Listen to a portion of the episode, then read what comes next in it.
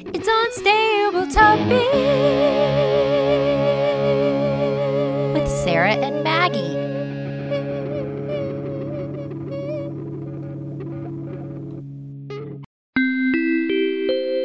Please hold for an important message. Hi, you've reached Maggie's voicemail. I can't come to the phone right now, or I'm choosing to ignore your call. Leave a message after the tone. Maggie, hot news, hot news. So you know we are producing Yard of the Month, and in this short film, there's this fictional uh, garden club called Creekside Garden Club. Well, someone has created this whole platform, this whole campaign called Don't Join CreeksideGardenClub.com.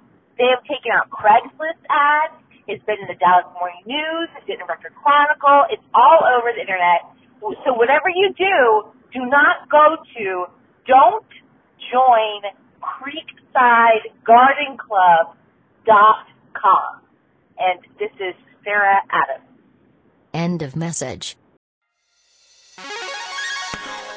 Hey, welcome to Unstable Topics, a fast paced, jam packed, unhinged bestie podcast filled with facts, reacts, and made up games in between. We're your hosts, Sarah, And Maggie.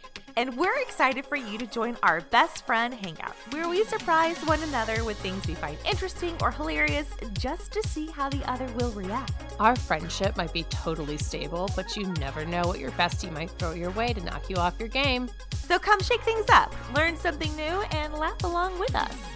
This is Unstable Topics. Hey, bestie. Hey, bestie. Something completely unstable that we need to discuss. We have to talk about this mm-hmm. is the concrete walls that they put up next to roads and call curbs. These high, unnecessary barriers for our tires to hit whenever we turn is a problem. It's upsetting. I think we should do away with curbs. I don't understand why they're there, why they're in my way all the time. And I just have found them to be very an unstable part of our infrastructure. Okay, so when you said walls, I thought you were talking about like a wall. You know, a wall's usually like eight feet tall, six feet, Mhm. you know, give or take. And then you kept talking, and I'm like, oh, you're just talking about a curb. You're just talking about the barrier between the road and a pedestrian sidewalk. And you're, mm, Yeah. yeah. But they're what- so uh, they're so aggressive that they feel like walls. but they're they're not they're inanimate. Like they're not capable of emotion or feeling. Like they're they're not alive, nor are they dead. They're just a thing made of matter to again mm. protect pedestrians. I don't think they're protecting any pedestrians because uh, pedestrians need to have the curb. They have to walk in the part where the curb doesn't exist, Mm-hmm. right? It Mhm. could be it could be a less steep barrier and it could be less into the road. You know? So you feel as a curb, a normal curb, that's probably what five inches tall, four Oh, inches at tall. least at least 5 to 6. Can we just give this some context, Maggie? Because I really think you're just hot because you've had some moments recently where you've hit a curb and your son calls you out. Yeah, I've hit many curbs. I hit curbs eh, pretty much every day I hit a curb. Every day you hit a curb? because there's a curb by my house exiting on my way to drop kids off to school one of the curbs very, around the corner from my house there's a curb that i swear is just in the road. It's just a curb in the middle of the road. I you can't turn your car 90 degrees. You can't just like be like and now i'm turned. You have to go at a slight curve and when you curve to make the right turn you hit the curb uh, curb that is in in the way. It's there. And Huh. yes are my children have my children noticed yes is my toddler telling me good job mom good turn when i don't hit a curb yes and does that happen very few times a day absolutely because i hit the curb every day because it is a wall in the road that should be adjusted. Surely engineers can fix this problem. Don't you think? Well, okay, look. Here's the here's here's my hot take. It seems like this is a personal thing cuz I who I drive I get in my car probably every day to drive. You know, Mhm. sometimes several times a day I'm in and out of my car. I do not hit curbs though every day. How And many I right make- turns? How many right I- turns? I make a lot of I make a lot of turns. You know, lot of I right don't turns? just right turns. Yes, right turns. Like today, after this recording session, I'm going to get in my car. I'm to I'm going to back up. I'm going to turn right, and then I'm going to turn right again. And I don't I don't hit those curbs. I I'm gonna wonder, say though, I know your right turns though that you're talking about right here out of your neighborhood are mm-hmm. nice, almost like circular turns. Would you say?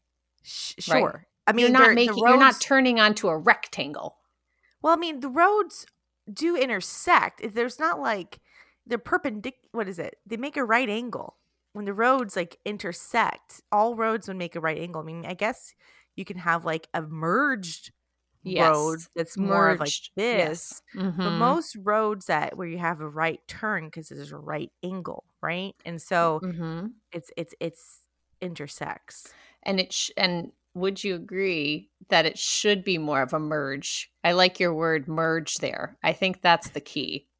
Is no, the I merge hate merging. merge. Merging is the worst. I'm gonna But say you're not I- actually merging. I'm saying like you're not actually merging. You have a green light, you turn right, but your turn doesn't have to be like and now I'm turning 90 degrees. It's like and now I am slowly easing into this other Mm. road. I just I do you just think feel the like problem is do you think the problem is maggie that you're not going forward enough to then turn right like you think you can just turn right and then nothing's going to be there maybe you need to go straight before you then turn your wheel you got to go forward to turn a little bit more I yes, and when I do that, I don't hit the curb, but then I end up in the middle lane. You don't want to be in the middle lane No, not when I'm turning right. I want to be in the right lane why because that's where you're supposed to turn. You're supposed to turn into the right lane. says who Driver's ed. i don't believe that i don't believe Ah. that for a moment Well, i don't believe it how am I going to get out of this right lane and into the fact? I'm just going to merge right in there. Sarah, are you ready for a fact? oh my gosh i've i've ever been ready now is the time When the Pirates of the Caribbean ride at Disneyland was first installed, the engineers thought the prosthetic skeletons were not scary enough, so they borrowed real skeletons from the anatomy department of UCLA and dressed up the human remains as part of the amusement park ride decor. yes i knew this Have you shared this fact with me? Nope, haven't shared it, but I knew this because when I Google spooky facts, this one comes up very frequently. And I haven't shared it because I'm like, that's disturbing. Like it's so disturbing. and there's lore still to this day that there are real skeletons still in that ride Mhm. because they have taken all of them out. They've replaced them slowly, slowly. Yes. but surely there's- they've forgotten. Some skeleton Ugh. is still there. But yes, I was like, oh yeah, I know this fact. I'm familiar with this fact. It's a great fact. It's a great. But you thought here's a you thought this fact was too creepy to share, and yet you shared a fact about the origin of the chainsaw with me. that was that. I feel like was an important public service announcement because I think people need to understand the abuse women have gone through for centuries. For a doctor to think a chainsaw was an appropriate Mhm. tool to assist in labor, like that's not okay. But like, Yeah. as, I guess maybe it was. It was maybe it wasn't a scary fact because now I'm like, well, yeah, okay. They use skeletons. And I guess they're skeletons. I mean, they're from the anatomy department. It's not like they were gotten through illegitimate ways or creepy ways. These were bodies donated to science, and Sure. then they're like the science of fun. Sure. We're going to put you in Disney.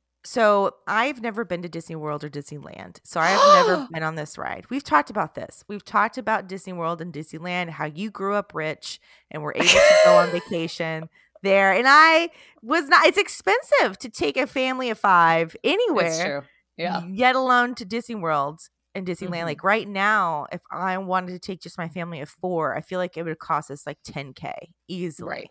Yeah. easily. And I'm like, I don't. We talked about this, and the and the plot was, or the storyline was, why spend that much money when your children will complain and not Right. remember anything? Yeah.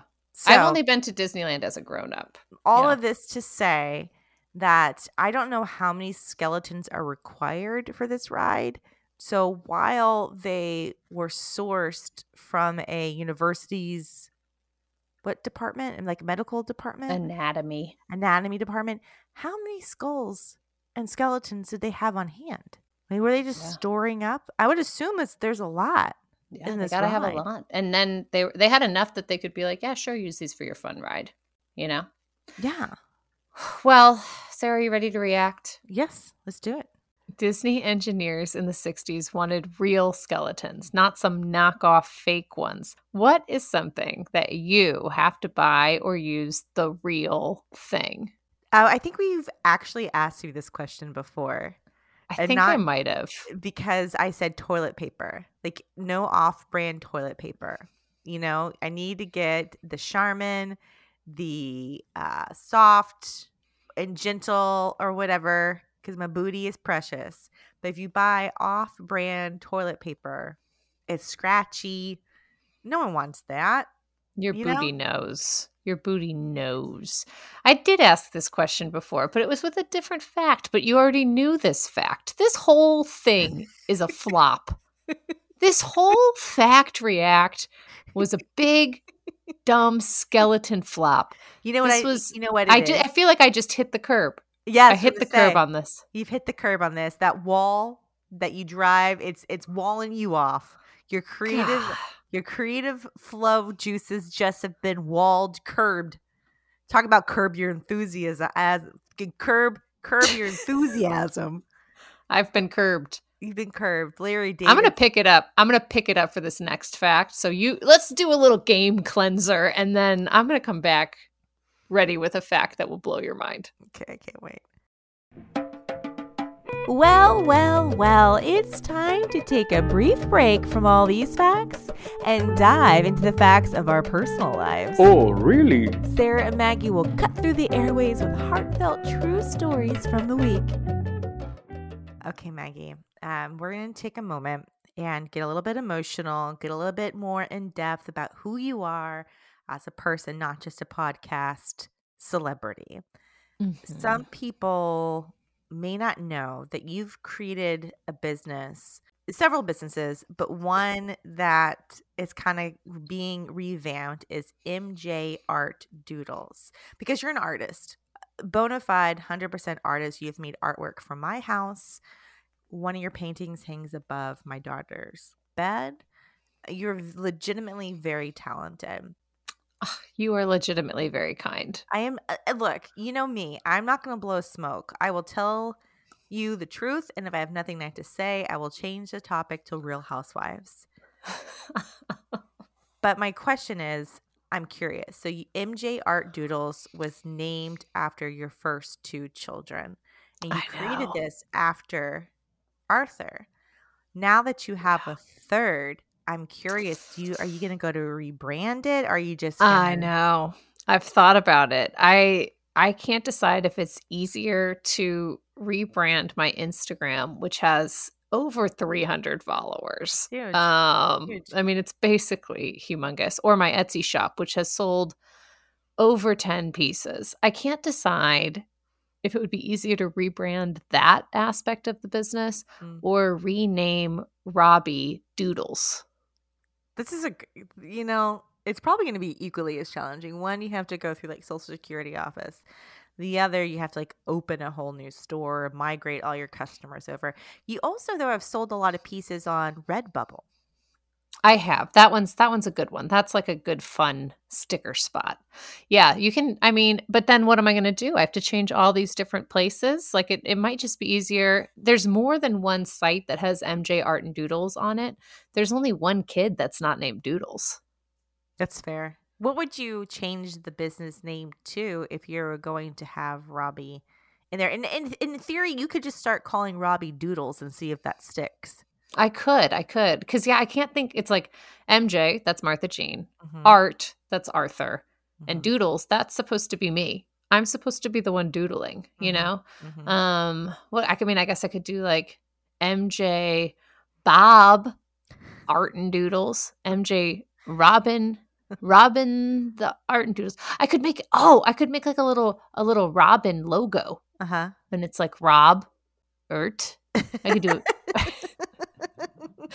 it's got art. Oh, I could do MJ art, Ert, and doodles. that flows.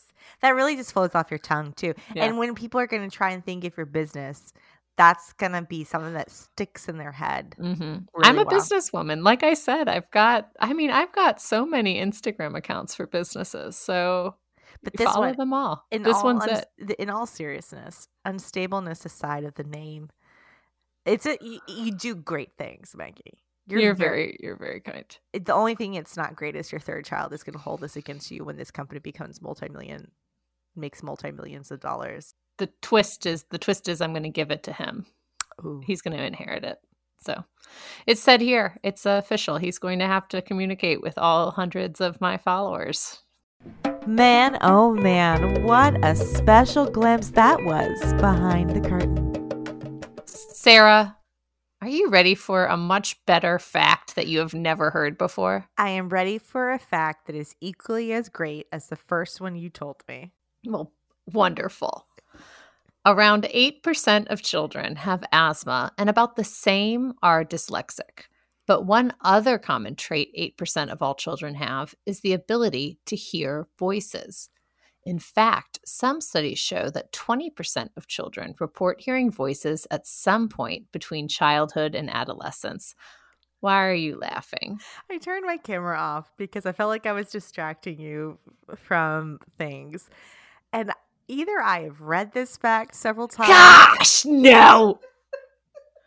or I have or I have done this fact, but this fact is very familiar, and I might it might have been the sleepwalking. Are fact. you kidding I'm, me? I'm not. The Remember when- sleepwalking fact Yes. is very similar. but I do. I it was in the same night. I looked at this fact, and I didn't want to say this fact because it creeped me out too much. Because we're going to be talking about this fact in our homes, and it could spook something. It could bring up some people are like, oh, yeah, you want to talk about children hearing voices? My spirit's going to start talking Yes. like that. Yes, because remember when we shot Girl Ghost Getters in your house? Yes. and we just we disturbed a lot of stuff when we did that and your Ever house has never been the same It's true. so it's true. It's always had it's had a spirit lurking around ever since. but Billy yeah the ghost. i i uh, knew this fact i've read this fact and i'm sorry i'm sorry i read a lot of spooky facts and i appreciate you trying to spook me but i here's something that you don't know. In our dining room area we have our table and in the corner i have my grandmother's chair. This chair was at her house um, where my mom grew up in downtown dallas and like it was part of this living room set and the pieces have been dispersed over the years and i still have one of her chairs and um, it hasn't been reupholstered and it's on my to-do list and the chair it's kind of next to where annie sits at the table and annie sits next to me and lately annie has been turning her body to the chair which is empty and uh, talking to it. S- now she's engaging with the chair Mm-hmm. the sense she wants to get down and she runs her fingers like there's a very intricate design it's it's a queen anne chair so there's like the wood around it Mhm. and she'll trace her fingers like around the wooden part like very engaging with the chair one night at dinner jamie and i made eye contact when she was like mumbling and we both were like no we're just gonna we're just gonna that. ignore that yeah, she's definitely one of the 20% of children that hear voices, but she also sees them. So, you know, ah, Jeez. that's special. That's, That's a little more rare. Well, are you ready to react? yeah i because I Something don't, you don't know. You I don't know what I'm i don't know what you. this react's going to be And I haven't asked you this before i don't know the in re- these words. we'll, we'll have to see God, if I've asked this question. this is episode 71. days. So we have had and that's just lot. that's just our the podcast. The minis, yeah, we've done even more. we've done even more. We've done hundreds of facts. so many facts and so, So many, many reacts, but none as interesting as this one. Laid on me.